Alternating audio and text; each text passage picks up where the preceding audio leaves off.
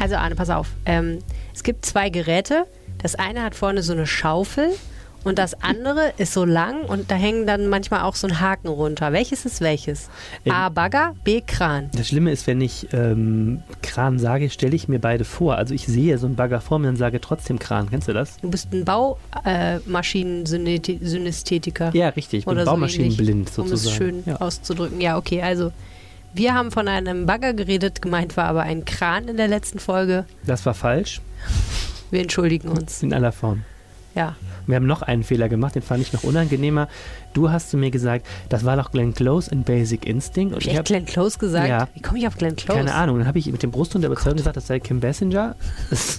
Und ein Leser war so nett, uns dann, ein Hörer war so nett, uns dann per Tweet darauf hinzuweisen, dass es natürlich Sharon Stone war. Ja, vielen Dank. Auch er hat auch geschrieben, ich höre euren Podcast Rheinpegel sehr gerne, macht weiter so. Aber da meint er wahrscheinlich nicht, dass wir ständig weibliche Schauspielerinnen der 90er und 80er Jahre verwechseln sollen. Ja. Okay, worüber reden wir noch heute? Wir reden heute über etwas ziemlich Schlimmes, nämlich einen Übergriff im Hofgarten. Die Frage, was daraus für die Stadt und die Polizei resultiert. Und vor allem für die Frauen in dieser schönen Stadt. Klar, natürlich auch für die Frauen. Okay, außerdem reden wir über das U-Wort. Wir sagen noch nicht welches und wir reden über eine Mauer, die keiner haben will. Oh ja. Mein Name ist Helene Pawlitzki und mit mir im Studio ist Arne Lieb. Ihr hört Folge 56 dieses Podcasts und der Rhein steht bei 2,86 Meter. Rheinpegel, der Düsseldorf-Podcast der Rheinischen Post. Wir müssen noch mal kurz über Feedback reden. Wir haben diese Woche nämlich wirklich total viel Feedback gekriegt. Ja. Unter anderem für unser Stück über Klimaschutz. Wir haben ja letzte Woche ein Gespräch über Klimawandel und Klimaschutz geführt. Ich habe es noch mal nachgehört, von einer sympathischen Mischung aus gutem Willen und begrenztem Hintergrundwissen geprägt war. Wir arbeiten daran. Ich habe das, als ich selber noch mal im Podcast hörte, zum Anlass genommen, das Thema noch mal ganz groß auf unsere Agenda zu schreiben. Ja. Düsseldorf und Klimawandel und Klimaschutz. Also da kommt noch was. Dann hat sich gemeldet direkt an dem Morgen, als der Podcast erschienen war, jemand, wo man überhaupt nicht dachte, dass der Interesse an Klimaschutz hat, nämlich der Kreisverband der Grünen. Und hat gesagt, per Tweet, kurze Besserwisserei zur Solaranlage und Gründach, es geht beides. Wir hatten ja überlegt, ob auf ein Dach gleichzeitig eine Begrünung und eine Solaranlage passt. Aber man muss hart sagen, ich hatte gesagt, das geht nicht immer. Genau, das geht nicht immer und offizielle Angabe der Stadt Düsseldorf ist, das eine muss das andere nicht ausschließen, ganz im Gegenteil. An heißen Sommertagen profitiert eine Photovoltaikanlage von dem kühlenden Effekt einer Dachbegrünung. Ja, ich will mich ja auch nicht rausreden. Ich will nur sagen, da gab es einen realen Fall, da war die Frage, können wir da nicht auch? Und die Antwort war, aber da ist doch schon. Also man kann natürlich auf ein Dach nur so und so viel drauf tun, bevor das Dach zusammenbricht. Man kann nicht unbegrenzt viel pflanzen und Solarpaneele da drauf tun. Das war eigentlich, was ich meinte. Aber das habe ich vielleicht auch ein bisschen bescheuert ausgedrückt. Ja, wieder was gelernt. Und wir haben noch ein zweites Feedback gekriegt zum Thema Klimaschutz von einem User mit einem schwierigen Namen und einem schönen Ad, nämlich @rachsucht84. Den haben wir doch schon mal hier im Podcast zitiert. Genau, wir haben schon mal gefürchtet vor diesem... Schrieb uns zum Thema Klimaschutz, man sollte vor seiner eigenen Tür kehren. Selbst die kleinen Dinge bringen schon die Wende. Klar spielen nicht alle mit, aber wenn irgendwer anfängt und das ein Ergebnis bringt, ziehen andere mit. Ja, stimmt. Ich glaube, das war Antwort darauf, dass wir überlegt haben, welchen Einfluss Düsseldorf überhaupt auf die Klimaerwärmung hat. Was kann die Stadt überhaupt bringen? Wir haben uns auch sehr gefreut über einen Tweet von Tobias Düno. Ich habe gerade den Rheinpegel-Podcast entdeckt. Grandioser Lokaljournalismus meiner Heimatzeitung. Natürlich nicht nur wegen Helene Pawlitzki und Arne Lieb, sondern wegen des Gegenstands Düsseldorf. Das hat uns sehr gefreut. Ich glaube, der Mann arbeitet in Berlin, wie wir dann durch ein leichtes Stalking herausgefunden haben. Und deswegen freuen wir uns natürlich, wenn wir einen Gruß aus der Heimat an die Spree schicken können. Hier ist es viel schöner. Selbst schuld. Ja. Spaß beiseite. Hast du noch irgendwelche Rückmeldungen? Da war es noch dieser Pempelfoot. Ach ja, Pempelfood hat auch gesagt, wir finden unseren Podcast gut. Das hat uns auch gefallen. Das war total nett und nicht verwandt und versteigert. Ein Foodblog. Denken wir jedenfalls. Obwohl bei Arne, bei dir weiß ich nicht. Du kommst aus dem Bergischen, meiner Ansicht nach seid ihr alle miteinander verwandt. Ich glaube, das war's. Das war's. Besser, wir machen hier einen Cut. Es hat sich ein ziemlich schlimmes Verbrechen ereignet und wie immer bei so einem schlimmen Verbrechen merken wir sehr deutlich, das sind die Sachen, die Menschen so sehr bewegen. Also wir merken es einfach deutlich an den Klickzahlen, wenn so etwas passiert, wie am Pfingstwochenende, nämlich, dass eine Frau im Hofgarten von mehreren Männern offensichtlich vergewaltigt wird, dann führt das dazu, dass sehr, sehr viel darüber diskutiert wird. Was bedeutet jetzt dieser einzelne Fall für die Stadt? Vielleicht fangen wir mal ganz vorne an und schildern mal die Tat, wie sie nach den Erkenntnissen der Polizei so abgelaufen ist. Ja, was ist passiert? In der Nacht zu Pfingstsamstag morgens um zwischen 4 und 5 ist eine Frau aus einer Altstadtdiskothek gekommen. Offensichtlich hatte sie relativ viel betrunken. Das ist eine Frau aus Wuppertal, 51 Jahre alt. Und sie wollte offensichtlich, sagt sie selber, irgendwo auf Toilette gehen. Und es ist nicht ganz klar, wie das alles kam. Sie hat dann eine andere Frau getroffen, die ihr irgendwie behilflich sein wollte. Und es endet damit, dass diese beiden Frauen zusammen in den Hofgarten gehen, der ja nicht weit weg ist. Und da ist diese Frau dann vergewaltigt worden von entweder 2 oder 3 Männern, die sie als nordafrikanisch aussehend beschreibt. Und nach der Vergewaltigung ist sie dann in ein nahegelegenes Hotel gegangen, hat um Hilfe gebeten und da wurde dann die Polizei verständigt, die die Frau offensichtlich in einem Zustand vorgefunden hat, wo sie nicht so richtig vernehmungsfähig war. Es gab offensichtlich viele Sachen, an die sie sich nicht erinnern konnte, die sie nicht so genau sagen konnte. Ob das jetzt mit dem Schock oder mit dem Alkoholkonsum zu tun hat, wissen wir nicht. Aber es kam dann so stückweise über die nächsten Tage raus, dass sehr wenig Details sind eigentlich bekannt. Aber letztendlich, was wir jetzt wissen, hat sich eben erst über die Tage dann ergeben. Und was sich heute jetzt rausgestellt hat, ist, die ersten Tage ging es noch viel darum zu fragen, wer war eigentlich die Frau, die der Frau da geholfen haben will? Und wo ist die? Ist sie eine Zeugin? Wer ist das überhaupt? Weil die war dann verschwunden, als die Polizei kam. Jetzt hat die Polizei die Schlussfolgerung gezogen, dass diese Frau möglicherweise an dem Verbrechen beteiligt war und sucht nach dieser Frau auch als Mittäterin. Das heißt, die Frage ist immer noch, welche Rolle hat sie gespielt, aber die Polizei sagt, es kann sehr gut sein, dass sie die Person, die dann nachher die Vergewaltigung durchgeführt haben, kannte. Und die wird jetzt eben auch gesucht. Es ist so, dadurch, dass es eine laufende Ermittlung ist, finde ich, weiß man vieles, also zum Beispiel, woher jetzt dieser Rückschluss kommt, weiß man auch nicht, muss man ganz klar sagen. Also wissen auch wir Journalisten nicht. Ja, also sie haben auf jeden Fall die Frau nochmal vernommen. Es gibt aber auch immer noch viele offene Fragen. Also eine Frage, die im Raum steht, ist zum Beispiel, hat irgendwer der Frau vorher K.O.-Tropfen gegeben? Ja, auch das ist ja möglich, ne? Wieso die einer anderen Frau in einen dunklen Park folgt, ist eben auch fraglich. Also da sind noch viele, viele offene Fragen. Aber das Problem ist daran so ein bisschen, dass natürlich diese Stichwörter Vergewaltigung, Hofgarten, ausländische Männer, das ist natürlich eine Gemengelage, die bei vielen Leuten sofort ganz ungute Gefühle hervorruft, auch sicherlich nicht zu Unrecht. Und das hat auch viel damit zu tun, dass der Hofgarten ganz lange als Kriminalitäts-Hotspot galt und als gefährliches Pflaster. Und ich finde das als Neudüsseldorferin sehr merkwürdig irgendwie auf so eine Weise, weil ich den Hofgarten vor allen Dingen tagsüber erlebe und dann als so total freundlichen, irgendwie so total, so total zivilisierten Ort.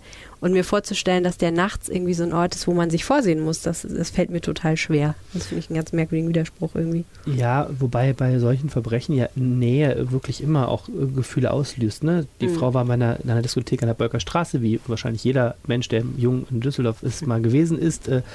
Das hat sich zugetragen in der bekanntesten Grünanlage der Stadt, auch wo man wahrscheinlich auch jeder schon mal nachts irgendwie nach Hause gegangen ist oder die gequert hat. Der Hofgarten ist ja sehr groß und liegt auch so bei der Altstadt, dass du in viele Stadtteile vor der Frage stehst, entweder großen Umweg zu machen oder da eben durchzugehen, wenn du zu Fuß nach Hause gehst, ne? Die Frau hat sich dann in der Inselstraße an dem Hotel hinten am Standesamt hat sie sich dann gemeldet. Von da wurde dann die Polizei gerufen. Also es ist so richtig ein Verbrechen sozusagen vor der eigenen Haustür. Ja. Und ich finde das echt, klar, das löst Emotionen aus, merkt man wirklich auch in dieser Reaktion. Total. Und der Hofgarten hat eben diese Geschichte. Also ganz, ganz lange, ab Mitte der 80er Jahre war das ein Treffpunkt für Schwulensex.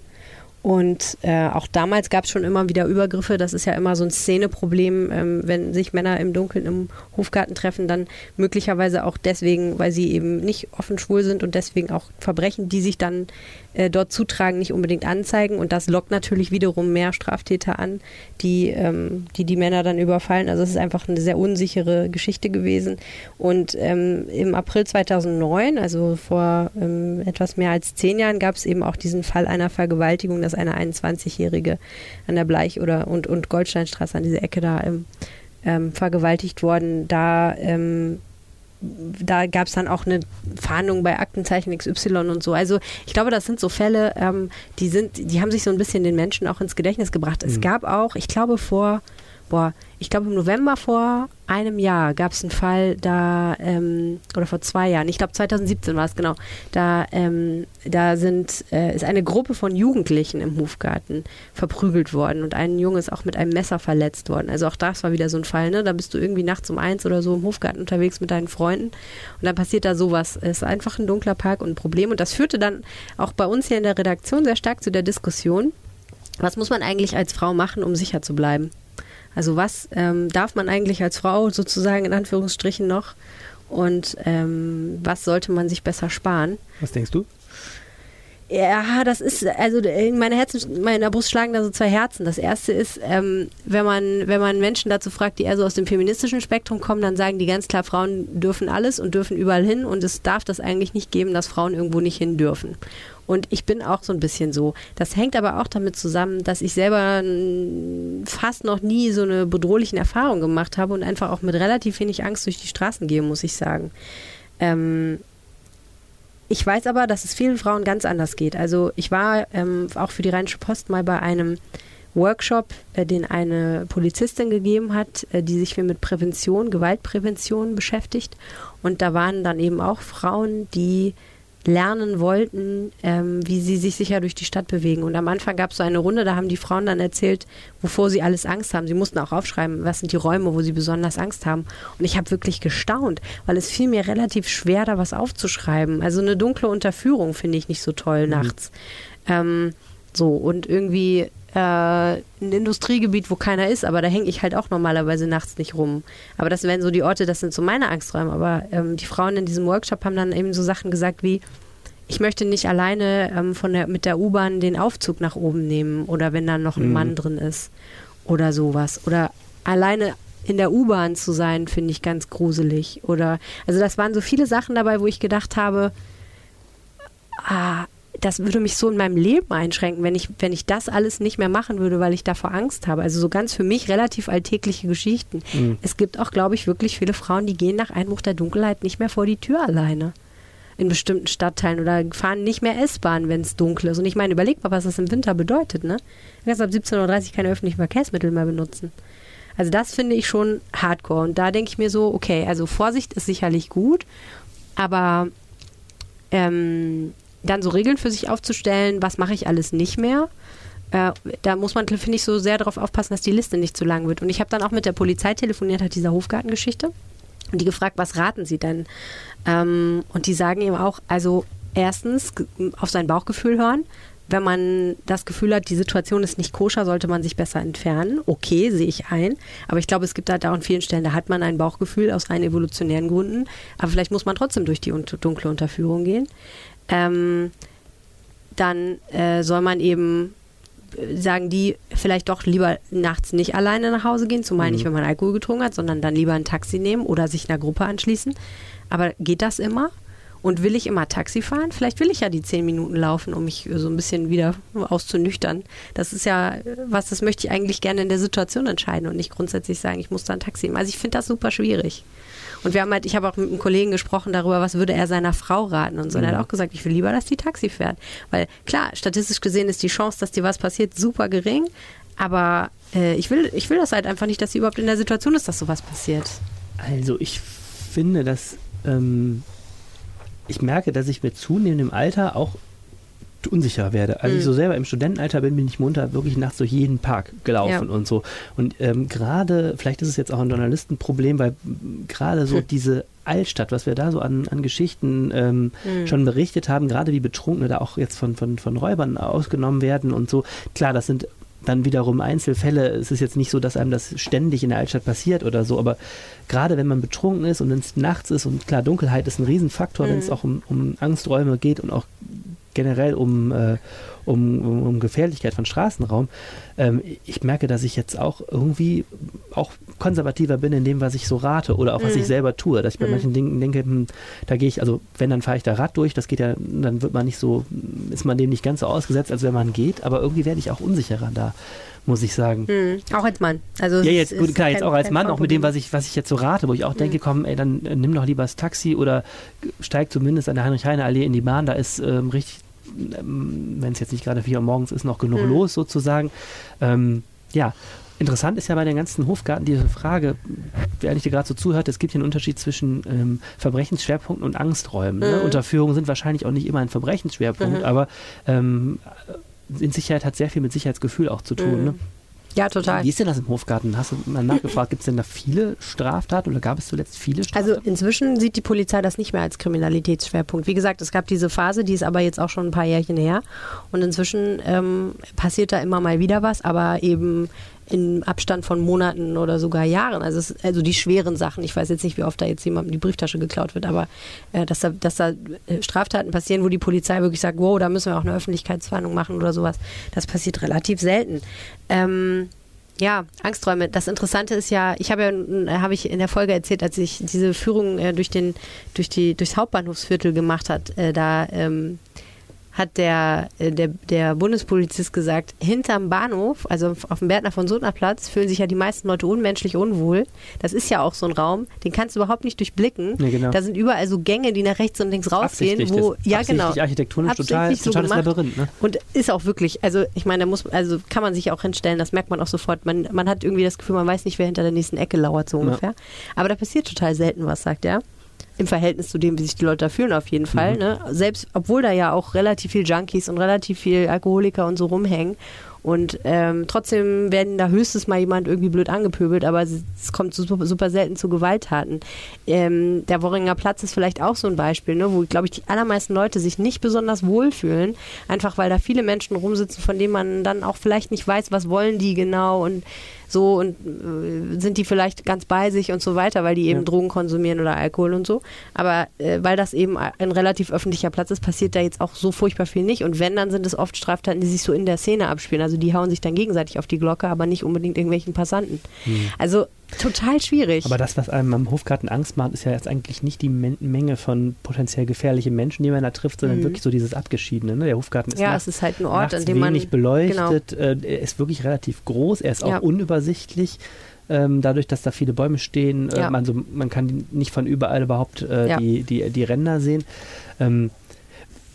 Das Gemeine am aktuellen Fall wäre ja auch, die Frau hat sich da ja offensichtlich gar nicht hinbegeben, einfach weil sie dachte, jetzt laufe ich mal nach Hause oder was weiß ich oder ich brauche mal ein bisschen frische Luft, sondern wenn das stimmt, dass die zweite Frau eine Mittäterin war, dann hat die ja jemand aktiv dahin gelotst. Und das ist natürlich wirklich der Gipfel der Infamie. So, ne? Da muss er ja erstmal bringen. Jetzt, wenn solche Straftaten, solche herausragend wahrgenommenen Straftaten passieren, gibt es ja immer so zwei Fragen. Die eine ist natürlich, wird das Ganze aufgeklärt? Wissen wir letztlich zu diesem Zeitpunkt auch noch gar nicht, wie weit die Polizei da ist. Ist auch normal, die Polizei hat ja auch das gute Recht, was sie in solchen Fällen auch wahrnimmt, nicht ständig über sämtliche Spuren und Schlussfolgerungen zu informieren. Also da kann jetzt morgen eine Nachricht über eine Festnahme kommen oder auch nie. Das wissen wir jetzt letztlich einfach nicht. Ich hake da ganz kurz ein. Also ganz klar ist es so, wir haben eine Täterbeschreibung, aber eine Täterbeschreibung von einer Frau, die sich nicht mal so richtig erinnern kann, ob es 2 oder 3 waren. Ja. Schwierig. Und ich glaube, also soweit wir wissen, haben wir noch keine weiteren Zeugenaussagen. Wenn sich da Zeugen melden sollten, wäre das eine wichtige Sache. Also falls es jemand irgendwas gesehen hat, sollte der sich auf jeden Fall melden. Aber das ist natürlich sehr schwer zu ermitteln auf jeden Fall. Und letztlich das muss ich auch noch sagen, es gibt DNA-Spuren natürlich durch die Vergewaltigung. Was gibt es? DNA-Spuren von den Tätern. Ja. Ja, also insofern, das ist zumindest ein Anhaltspunkt, aber das führt auch nicht notgedrungen dazu, dass man jetzt sofort weiß, der war es. Genau, aber das wissen wir letztlich auch noch nicht. Richtig. Ne? Und das Zweite ist immer die Frage, man hat ja immer so das Gefühl, man muss was tun. Die Frage, kann man was tun, zum Beispiel an der Gestaltung des Hofgartens? Ich habe bis jetzt noch keine so einschlägigen Vorschläge gehört. Also die Frage ist ja immer Videoüberwachung oder Beleuchtung. Ja, also Videoüberwachung, das sagen ja dann immer, fragt man immer das Gartenamt, weil die dafür zuständig sind, ne? Dass da die Parks und so. Die sagen halt, es ist total schwierig, die ganzen Düsseldorfer Parks Video zu überwachen. Erstens, riesige Fläche, super viele Kameras, die du aufhängen müsstest. Also hätten wir quasi englische Verhältnisse. Zweitens nützt dir auch nur was, wenn sich jemand die Videoaufnahmen anguckt. So, ne? Das heißt, du müsstest... Also im Nachhinein. Ja, also klar, in dem Fall war jetzt relativ schnell bekannt, es gab eine Straftat. Das heißt, du könntest vielleicht eine Speicherung haben, dann würdest du hinterher nochmal gucken können. Aber akut würde dir das nicht helfen. Es würde bei der möglicherweise... Also sowas weiß man immer nicht, ob es wirklich so doll abschreckend wirkt. Ja, aber zum Beispiel Rheinbahn sitzt ja total drauf. Bei den neuen Bussen, neuen Bahnen ist Videoüberwachung jetzt der absolute Standard inzwischen. Ja, die haben natürlich auch eigentlich, wenn man es auf Quadratmeter rechnet, ein sehr begrenztes Feld, was sie überwachen müssen. Ja, klar, ne? Das stimmt. Da kannst du mit dem Hofgarten schwierig. Was jetzt viel diskutiert wurde, ist die Frage, ob da wieder wieder eine Notrufsäule hin muss. Die gab es damals in den 80er, 90ern, als es eben diese Schwulenszene da gab. Die wurde aber irgendwann abgebaut, weil sie nicht mehr so häufig benutzt wird. Und ich habe die Polizei dazu gefragt, die wollte dazu offiziell nichts sagen, aber so unter der Hand heißt es dann, ehrlich gesagt, es hat jeder ein Handy. Also es ist nicht das Problem, dass jemand nicht den Notruf wählen kann. Und es ist jetzt ja auch nicht so, wenn dich da irgendwie zwei Leute angreifen oder so, dass du dann eben sagst, Moment, ich muss kurz zur Notrufsäule gehen und die Polizei alarmieren. Also das würde dir in dem Zweifel ja auch nicht helfen. Da hast du ja eher das Handy in der Hand. Weil und kannst bei der Anlage erstmal wissen müsstest, wo die steht. Ja, und ich meine, also Hilfe holen und Hilfe rufen ist, glaube ich, nicht das Problem. Die Frage ist, kann man es wirklich verhindern? Also ein wichtiger Satz hat eine Frau zu mir gesagt, die bei der Frauenberatungsstelle arbeitet, die hat gesagt, wir müssen aufeinander achten. Das heißt, wenn wir als Gesellschaft aufpassen, dass wenn wir jemanden, eine Frau sehen, die total betrunken durch die Gegend stolpert und sich da Richtung Hofgarten entfernt, dass wir vielleicht mal kurz gucken, ob die vielleicht Hilfe braucht oder ob wir der vielleicht ein Taxi rufen können oder ob wir sagen, hey, wo mussten du hin? Vielleicht können wir dich im Moment begleiten oder so. Ne? Also, dass wir als Gesellschaft aufeinander aufpassen, dass wir selber natürlich auch ein gewisses Maß an Verantwortung uns selbst gegenüber zeigen und vielleicht ein bisschen vorausplanen, mit wem sind wir unterwegs, haben wir jemanden. Dann gibt es das war auch ein Tipp, diese Apps.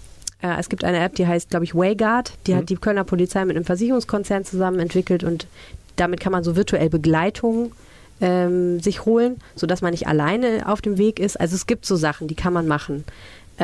Ganz verhindern, das sage ich jedes Mal an dieser Stelle, kannst du solche Straftaten in einer Großstadt nicht. Geht einfach nicht, aber man kann natürlich schon sicherstellen, dass man für sich selber einigermaßen safe ist. Und ich kann aber trotzdem nur an jeden Menschen eigentlich appellieren,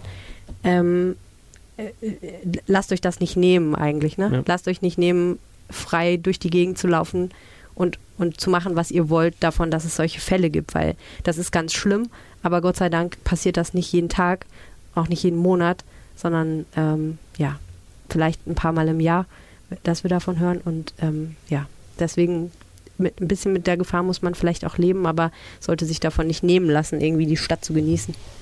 Ja. Finde ich. Finde ich auch. So, Arne. Du willst also nochmal 5 Euro ins Umweltspur schmeißen. Ja, es tut mir leid, wir müssen kurz über die Umweltspur sprechen. Kurz ist doch gar nicht wahr, das ist doch schon wieder gelogen. Doch. Nein, es ist wirklich, also ich wollte es ja eigentlich, ursprünglich war ich ja auch dagegen, aber ich habe mich überzeugen lassen, weil du hast ja wirklich spannende Sachen diskutiert, nämlich die Frage, stimmt das eigentlich, was die Gegner der Umweltspur sagen, dass die Umweltspur Stau verursacht? Genau, ich habe, als das damals aufkam, gab es eine Pressekonferenz, da wurde die Umweltspur vorgestellt und dann sagte die Stadt Düsseldorf, wir wollen auch nach einem Jahr herausfinden, wie die Auswirkungen auf den Verkehr sind und dann hat jemand nachgefragt, wie geht das? Und dann haben die gesagt, ja, es gibt ja Anbieter von Verkehrsdaten, die können einem ja analysieren, wie sich sowas auswirkt auf den Verkehr. Dann habe ich gedacht, wie interessant und habe einfach mal rausgefunden, was es solche Anbieter gibt, habe die angeschrieben und sehe da, TomTom, einer der Marktführer, hat uns jetzt für die AP eine exklusive Auswertung gemacht, wie sich die Fahrzeiten verändert haben auf den beiden Straßen, wo es die Umweltspuren gibt. Also wir haben einfach eine Woche vor Start der Umweltspuren mit einer der ersten vollen Woche nach Start der Umweltspuren genommen. Das ist die 2. Maiwoche, weil an der 1. Maiwoche gab es ja noch den Maifeiertag. Das ist noch nicht das letzte wissenschaftliche Ergebnis, weil dafür der Zeitraum noch etwas kurz ist. Aber man kann signifikant erkennen, dass dass der Verkehr langsamer läuft. Und zwar so je nach Stelle 1 bis 8 km/h, Durchschnittsgeschwindigkeit weniger in den Spitzenzeiten morgens und abends. Okay, 1 km/h wäre ja nicht so schlimm, aber 8 km/h ist schon... Ist schon was, ne? Genau. Und was eben, das ist eben diese statistische Unschärfe, die da noch drin ist in den Daten. Was eben auch interessant ist, auch auf den Ausweichrouten ist die Durchschnittsgeschwindigkeit gesunken. Das heißt offensichtlich, vielleicht auch durch die große Berichterstattung, die es darüber gab, haben sich viele Autofahrer jetzt in der Woche andere Routen gesucht, etwa über die Corneliusstraße und da diese anderen Routen auch total verkehrsbelastet sind, hat das offensichtlich dazu geführt, dass da der Verkehr auch etwas langsamer geworden ist. Ich glaube ja sogar Google Maps würde dich woanders lang schicken, ne? Die messen ja auch relativ gut, wie langsam der Verkehr an bestimmten Stellen fließt. Also ich glaube, das funktioniert mittlerweile. Hat dich das überrascht? Mich hat es nicht überrascht. Ich fand es aber wichtig, das Ganze mal einzuordnen, weil es war jetzt auch nicht, dass die Daten sagten, jetzt ist der Verkehr endgültig kollabiert. Wir haben uns ja selber auch an die Straßen gestellt und geguckt und so. Also Zu unserer großen Trauer, weil keine. Zu unserer großen Trauer, weil konnten wir nicht die Schlagzeile machen. Staus. Düsseldorf versinkt jetzt endgültig im Starkhaus. Ich habe deswegen Folgendes gemacht: Ich habe unsere Verkehrsdezernentin mal eine Mail geschrieben, habe gesagt, ich werde Ihnen jetzt TomTom-Daten um die Ohren hauen. Wollen wir nicht vor uns die mal gemeinsam anschauen? Sie sagte sehr, sehr gerne. Das fand ich total nett, weil sie sagte, das ist ein Verkehrsversuch und warum nicht? Und dann habe ich mich quasi auf einen Kaffee eingeladen beim Leiter des Amts für Verkehrsmanagement und dem Zuständigen für die Ampelanlagen in Düsseldorf, habe denen vorab die Zahlen gezeigt und mit ihnen darüber geredet und die haben natürlich bemängelt, dass der Messzeitraum ein bisschen kurz ist. Andererseits aber gesagt, die Folgerung entspricht ungefähr dem, was sie auch erlebt haben. Mhm. Aber, das ist ja jetzt die Einordnung, sie finden es jetzt auch nicht so schlimm, weil sie sagen, man merkt eben, die Straße ist noch nicht an ihrer Kapazitätsgrenze, es ist nicht der Riesenstau durch diese Umweltspuren eingetreten, sondern es gibt eben nur noch eine Fahrspur jetzt für den Autoverkehr, weil die andere nur noch für Busse, Räder, Taxen und E-Autos ist. Und wenn eine Spur wegfällt, wird der Autoverkehr etwas langsamer, aber okay, wir wollten ja auch ein Angebot schaffen, das die Alternativen zum Auto stärkt und wir wollten den Verkehr nicht zum Zusammenbrechen bringen. Und das haben wir auch nicht getan. Ja. Wird die Luft dann besser, wenn der Verkehr langsamer wird? Das ist das andere, was gerade getestet wird. Also insgesamt sinkt natürlich das Verkehrsaufkommen, wenn du noch eine Spur statt zwei Spuren hast. Mhm. Dadurch halbiert sich nicht die Luftverschmutzung, aber sie sollte signifikant sinken. Was eben sehr interessant ist, was ich dann in dem Gespräch auch nochmal meine Erinnerung sich aufgefrischt hat, wir befinden uns ja gerade am Beginn dieses Umweltspurenexperimentes. Im Sommer folgt Stufe 2, dann wird nämlich, also jetzt nach den Sommerferien, dann wird nämlich vom Südring aus eine der beiden Abbiegespuren in die Merowinger Straße wegfallen. Das heißt, die Zahl der Autos, die in die Merowinger Straße fließt bei einer grünen Phase, wird gesenkt. Dadurch wird der Verkehr auf der Merowinger Straße nochmal zurückgehen, wahrscheinlich also dann sogar etwas schneller wieder. Dafür wird der Stau auf dem Südring vielleicht länger. Das wäre aber im Blick auf die Luftverschmutzung eigentlich ganz gut, weil nämlich die Luftverschmutzung dann auf dem Südring stattfindet, wo kaum jemand wohnt oder beziehungsweise wo keiner wohnt an der Stelle, während die Merowinger Straße, die ja deshalb ein Problem ist, weil es so eine Häuserschlucht ist und die Leute sehr nah an der Fahrbahn wohnen, etwas sauberer wird. Verteilt sich die Luftverschmutzung nicht, wenn sie fertig ist am Südring mit Verheerungen anrichten in andere Teile der Stadt? Also ist die dann einfach weg? Also wir reden ja hier über Stickoxide. Ja. Stickoxide die gehen dann nach oben weg. Haben diese Eigenschaft, dass sie relativ schnell verfliegen, wenn es einen Luftumschwung gibt. Okay. Deswegen zum Beispiel ist die Rheinschifffahrt, die ja immer sehr gerne genannt wird, dass sie auch so schlimm die Luft verpestet, es ist erstmal richtig, dass diese Rheinschiffe totale Umweltsünder sind. Die Luftkonzentration, also die Schadstoffkonzentration am Rheinufer ist aber nicht groß, weil da hast du die Rheinwiesen, bis das dann in der ersten Nase ankommt, ist das schon ganz gut verdünnt. Ja. Das Hauptproblem überall in Deutschland sind diese Straßen, wie auch die Corneliusstraße, wo du links und rechts relativ hohe Bebauung hast, in der Mitte eine Straßenschlucht, dann steht da der Verkehr, es wird die ganze Zeit sehr, sehr viel, Stickoxide werden produziert, der Luftumschwung ist schlecht und wenn dann die Wetterlagen noch ungünstig sind, es ist relativ windarm, dann bleibt das da ziemlich stark stehen und da kommt es auf diese extrem hohen Werte, die dann eben auch jenseits der Messgrenzen sind. Ja. Das heißt, man kann Düsseldorfer Einwohnern etwas Gutes tun, wenn man die Straßen stärker belastet, wo keiner direkt dran wohnt. Okay. Das ist aber natürlich auch nicht der Weisheit letzter Schluss, aber wäre zumindest eine Kurzlösung, um Einwohnern da etwas zu helfen. Also Stau ja, Konsequenzen daraus erstmal nein, das bleibt alles wie es ist mit den Umweltspuren. Genau, es kommt noch was Neues, ne? Es kommt noch eine dritte Umweltspur. Ja. Die lange Umweltspur wird ja geprüft, noch über die Corneliusstraße unter anderem, die soll vom Werstener Kreuz bis hoch im Norden raus führen mit der Unterbrechung, das haben wir im Podcast schon mal ganz kurz angesprochen, die Frage, ich habe sie jetzt geklärt, es wird keine Umweltspur durch den Köbogentunnel geben, das haben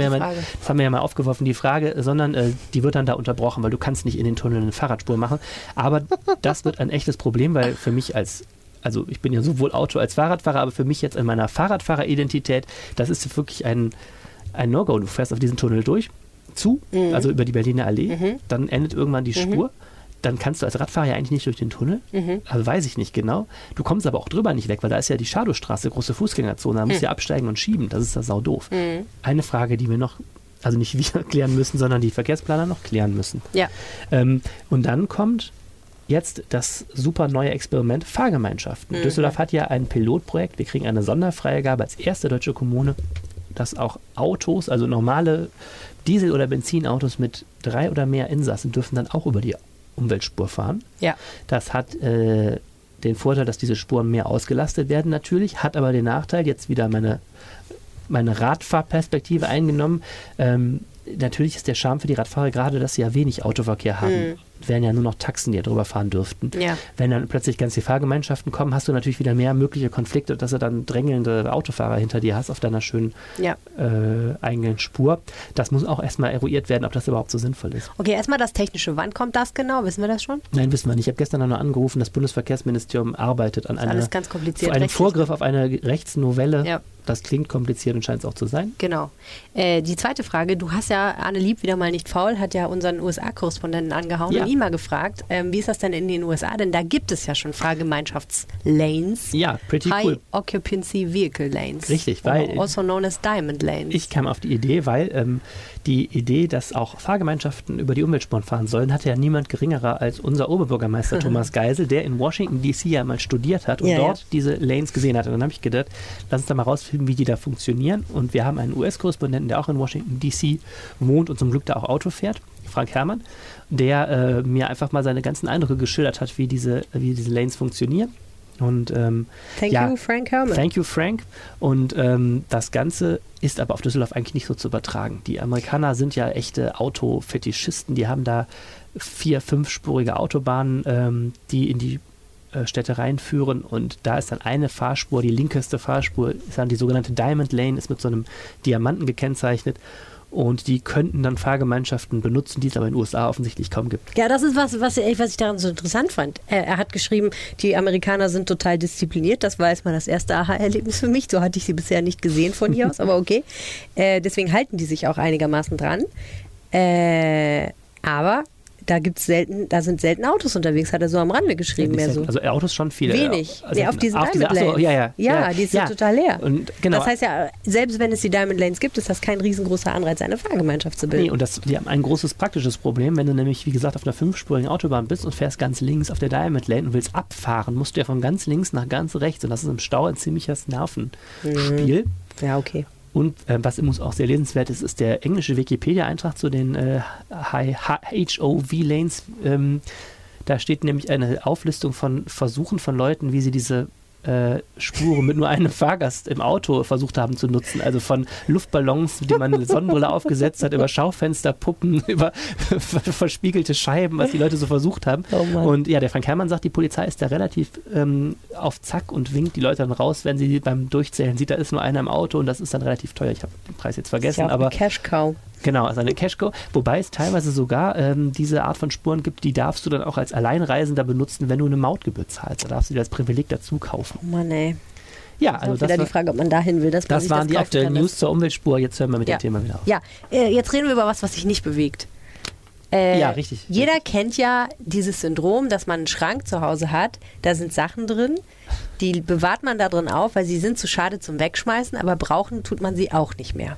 Bei uns in der alten Wohnung war das der sogenannte goldene Schrank. Mhm. Der ging der war übermannshoch und war golden angestrichen von unseren Vormietern. Und als wir den dann ausgeräumt haben, haben wir davon, ich würde sagen, 2/3 weggeschmissen. Mhm. Das war schon sehr frappierend, dass wir einfach 2/3 Zeug da drin hatten, was wir einfach weggeschmissen haben, unbesehen. Und der Rest, den haben wir jetzt aufbewahrt, der ist jetzt in einem Karton, da steht der goldene Schrank drauf. Und ich vermute, da wird er auch bleiben. Die Stadt Düsseldorf hat auch so einen goldenen Schrank sozusagen, beziehungsweise sie hat etwas, was in diesem goldenen Schrank metaphorisch gesprochen liegt, und es handelt sich nämlich um eine Mauer. Genau, es handelt sich um eine, ich weiß nicht wie lang sie ist, das habe ich nur mehr rausgefunden, lass sie mal so 8 Meter lange Betonwand, handelsüblicher Beton, nichts Besonderes, mit Graffiti beschmiert und dann wieder weiß überstrichen. Und die liegt auf einem Hof des Gartenamtes in Stockholm. Ich habe dann noch versucht zu verhandeln, ob ich die mal sehen darf, aber es hieß aus Personalmangel, dürfte ich jetzt kein Foto von dieser Wand machen. Also vielleicht ist sie auch längst... schon wieder dazu bringt, dass es die gar nicht mehr gibt. Vielleicht hat auch jemand den Goldschrank längst entsorgt und wollte das der Presse nicht sagen. Okay. Naja, also diese Mauer kennen aber viele Düsseldorfer von eigener Anschauung, vielleicht sogar mal berührt. Vielleicht sogar mal selber Graffiti draufgesprüht. Vielleicht selber mal nachts irgendwie unanständige Graffiti draufgesprüht. Oder dran gepinkelt, okay. Oder dran gepinkelt, ja. Die stand nämlich mal vom Schauspielhaus. Ja. Vor dem Schauspielhaus befindet sich ja der Gustav-Gründgens-Platz, und... Ältere werden sich erinnern, dass nicht immer da eine riesengroße Grube war, in der Kräne und Bagger drinstehen. Safe. Das sondern ist sicher ausgedrückt. Früher war das ein Platz, der über Jahrzehnte ein Problemplatz war, weil der tierisch windig ist, weil der Wind an dem Dreischeibenhaus da abprallt. Mhm. Und man immer wieder versucht hat, irgendwas mit dem Platz zu machen, aber er war irgendwie sehr unwirtlich. Mhm. Und wenn du vor dem Schauspielhaus standest, und gucktest quasi auf das Kassenhäuschen, was jetzt ja auch abgerissen ist, dann war zur rechten Hand am Ende des Platzes so eine geschwungene Mauer. Mhm. Und also eine geschwungene, so, ich hätte jetzt so geschätzt, 8 Meter lange Mauer, und daneben waren so 3 Betonscheiben noch so verwinkelt, wie so ein Fächer. Mhm. Das ist diese Mauer. Aha.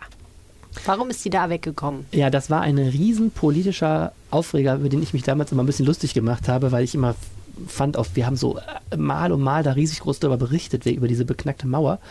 Es ging um folgende Frage. Diese Mauer stammt aus der Feder des Schauspielhausarchitekten Bernhard Pfau. Mhm. Sie wurde aber erst später dazu geplant, so haben dann die Gegner der Mauer argumentiert, weil da mal eine Tankstelle war am Platz des Im Ernst? Autogerechte Stadt. Ja, genau. Das war ja, früher konntest du ja überall parken und dann konntest du da auch tanken. Und dann war eben die Überlegung, wenn der geneigte Kulturbesucher jetzt aus dem Schauspielhaus tritt, soll er nicht direkt auf die Tankstelle gucken, und da hat man diese Mauer davor gestellt. So, jetzt ist es so, dieser ganze Platz hat sich bekanntlich sehr verändert und ist auch zu großen Teilen eben jetzt von der Stadt verkauft worden an den Investor dieses Köbogen-2-Projektes. Dort entsteht also jetzt ein neues Kaufhaus, ne, mit dieser Dreiecksform, dieser spektakulären Rampe.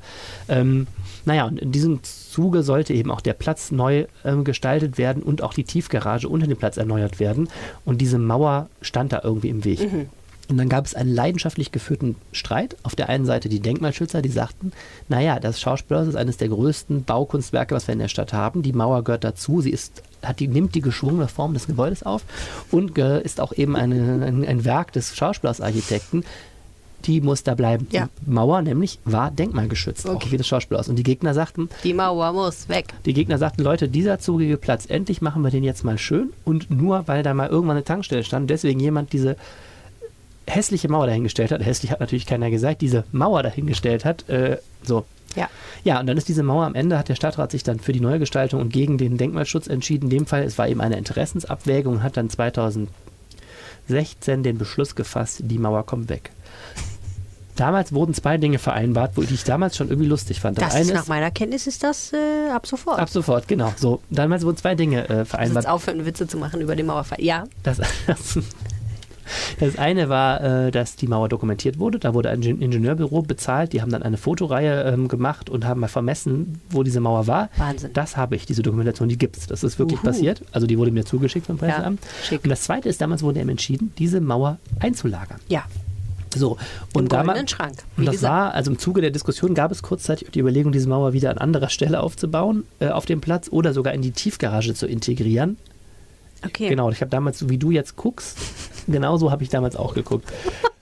Und de facto, das habe ich dann also auch nachgefragt, ist es gar nicht möglich, die Mauer an ihrem alten Standort wieder aufzubauen, denn der ist jetzt anderweitig genutzt. Ja. So, und jetzt ist ja die große Frage, warum lagert man die Mauer ein? Und dann habe ich Folgendes getan. Ich habe die damals größte Kämpferin für die Mauer angerufen, die Landeskonservatorin Andrea Pufke. Ich habe gesagt, Frau Pufke, warum haben Sie eigentlich damals gefordert, dass diese Mauer eingelagert wird? Denn warum sollte man die woanders aufbauen, hat die gesagt. Habe ich überhaupt nicht. Sie Einlagerung? Gesagt, welche Einlagerung? Sie hat gesagt, also ich war immer dafür, dass die da erhalten bleibt, weil die Argumentation eben war, sie ist Teil des Gesamtensembles Schauspielers. Ja, und aber jetzt, wo sie weg ist... Ein Wiederaufbau an anderer Stelle dieser einfachen Betonmauer wäre überhaupt nicht in meinem Sinne. Ja, ist ja auch vollkommen sinnlos. Und dann hat sie gesagt, fragen Sie doch mal bei dem städtischen damaligen Leiter, das ist der unteren Denkmalschutzbehörde nach, der ist inzwischen in Rente, steht aber im Telefonbuch, dann habe ich ihn also angerufen und gesagt, also da hatte er damals auch nichts mit zu tun. Und, er wollte auch nicht, dass die Mauer eingeladen wird. Nee, er sagte, also von ihm kam das damals nicht. Okay. So, und ich habe, also das ist die Stelle, wo die Recherche ein bisschen endet. Also offensichtlich war das damals vielleicht auch ein Entgegenkommen an die sehr wütenden Erben von Bernhard Pfau, dem Schauspielhausarchitekten. So richtig dabei gedacht hat sich offensichtlich niemand etwas. Ich habe dann also nachgefragt und die Stadt hat mir den schönen Satz zurückgeschickt, ein Wiederaufbau der Mauer ist vorerst nicht geplant, ohne weitere Erläuterung. Also diese Mauer scheint, bis sie jemand vergisst, also der Letzte vergisst wahrscheinlich, da jetzt eingelagert zu sein. Das kostet nichts, weil das städtischer Hof ist, nimmt aber natürlich einigen Platz weg. So eine Mauer ist ja sperrig. Und, was lernen wir daraus? Bevor man etwas in den goldenen Schrank tut, sollte man wirklich überlegen, ob man es wirklich in den goldenen Schrank tun kann. Denn wenn man es erstmal drin hat, wird man es nicht mehr wegschmeißen. Ich habe daraus gelernt, wenn über Sachen... Jedenfalls nicht ohne Diskussion. Wenn über Sachen politisch sehr gestritten wird und es wird nach einem Kompromiss gerungen, dann werden manchmal Entscheidungen getroffen, bei denen schon wenige Jahre später keiner mehr so genau weiß, wie das damals zustande gekommen ist. So ist das Leben. So war das. In Düsseldorf. Meine Damen und Herren, wenn euch dieser Podcast gefällt, dann würden wir uns freuen, wenn ihr ihn im App Store bewertet.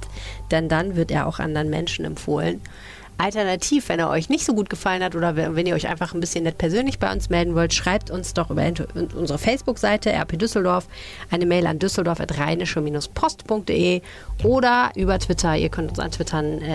Dieser Mann neben mir heißt @ArneLieb und ich heiße @Helene Pawlitzki. Wir haben auch einen Anrufbeantworter, auf den könnt ihr uns eine Nachricht sprechen. Die Telefonnummer lautet 0211 9763 4164 und wenn ihr Glück habt, dann wird eure Nachricht hier sogar vorgespielt. Gesagt, ihr müsst gar kein Glück haben, ihr müsst einfach nur auf den Anrufbeantworter sprechen. Wenn ihr uns jetzt nicht total beschimpft, aber wenn ihr uns beschimpft, machen wir es. Ja. Macht einfach irgendwas, wir spielen das hier ab. Okay. Auch Furzgeräusche? Ja, macht irgendwas, aber wir behalten uns eine letzte Prüfung vor. Das Recht vor, es nicht vorzuspielen. Aber ehrlicherweise, die Chancen stehen sehr gut, dass wir es vorspielen, einfach weil wir es lustig finden. Vielen Dank fürs Zuhören. Schöne Woche. Ciao. Tschüss. Mehr im Netz. Alle Nachrichten aus der Landeshauptstadt findet ihr auf rp-online.de/Düsseldorf.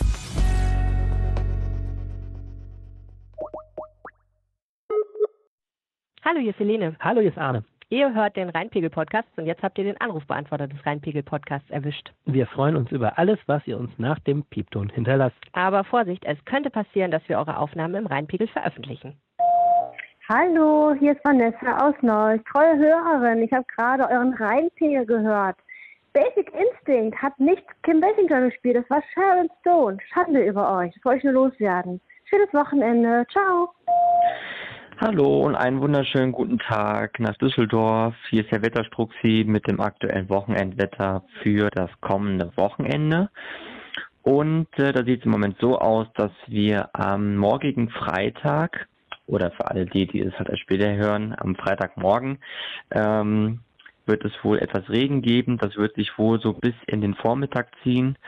Ansonsten gibt es bis zum Mittag hin oder bis zum frühen Nachmittag hin einzelne sonnige Abschnitte, bis es dann noch mal zunehmend zuzieht. Es wird aber mit 12 bis 28 Grad relativ warm werden.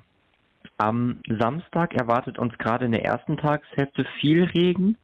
Das ist allerdings noch nicht so hundertprozentig sicher, weil wohl der größte Niederschlag über Niederrhein fallen wird, aber auch Düsseldorf wird einiges abkriegen. Das wird so etwa zum frühen Nachmittag durch sein. Die Wolken werden aber nach wie vor dann kompakt bleiben und die Temperaturen liegen bei 17 bis 23 Grad. Der Sonntag wird dann jetzt relativ schön werden. Ab dem Nachmittag werden dann vermehrt Wolkenfelder dabei sein. Die werden allerdings der Sonne immer wieder Platz geben und wir werden 13 bis 24 Grad erreichen. Und noch ein kleiner Blick auf die nächste Woche, denn dann kommt der Sommer definitiv wieder zurück mit Sonne satt und bis 30 Grad bis zum Mittwoch hin. Dann wird es wohl wieder kühler, aber nicht so richtig kalt. Dementsprechend bleibt es schön warm und angenehm.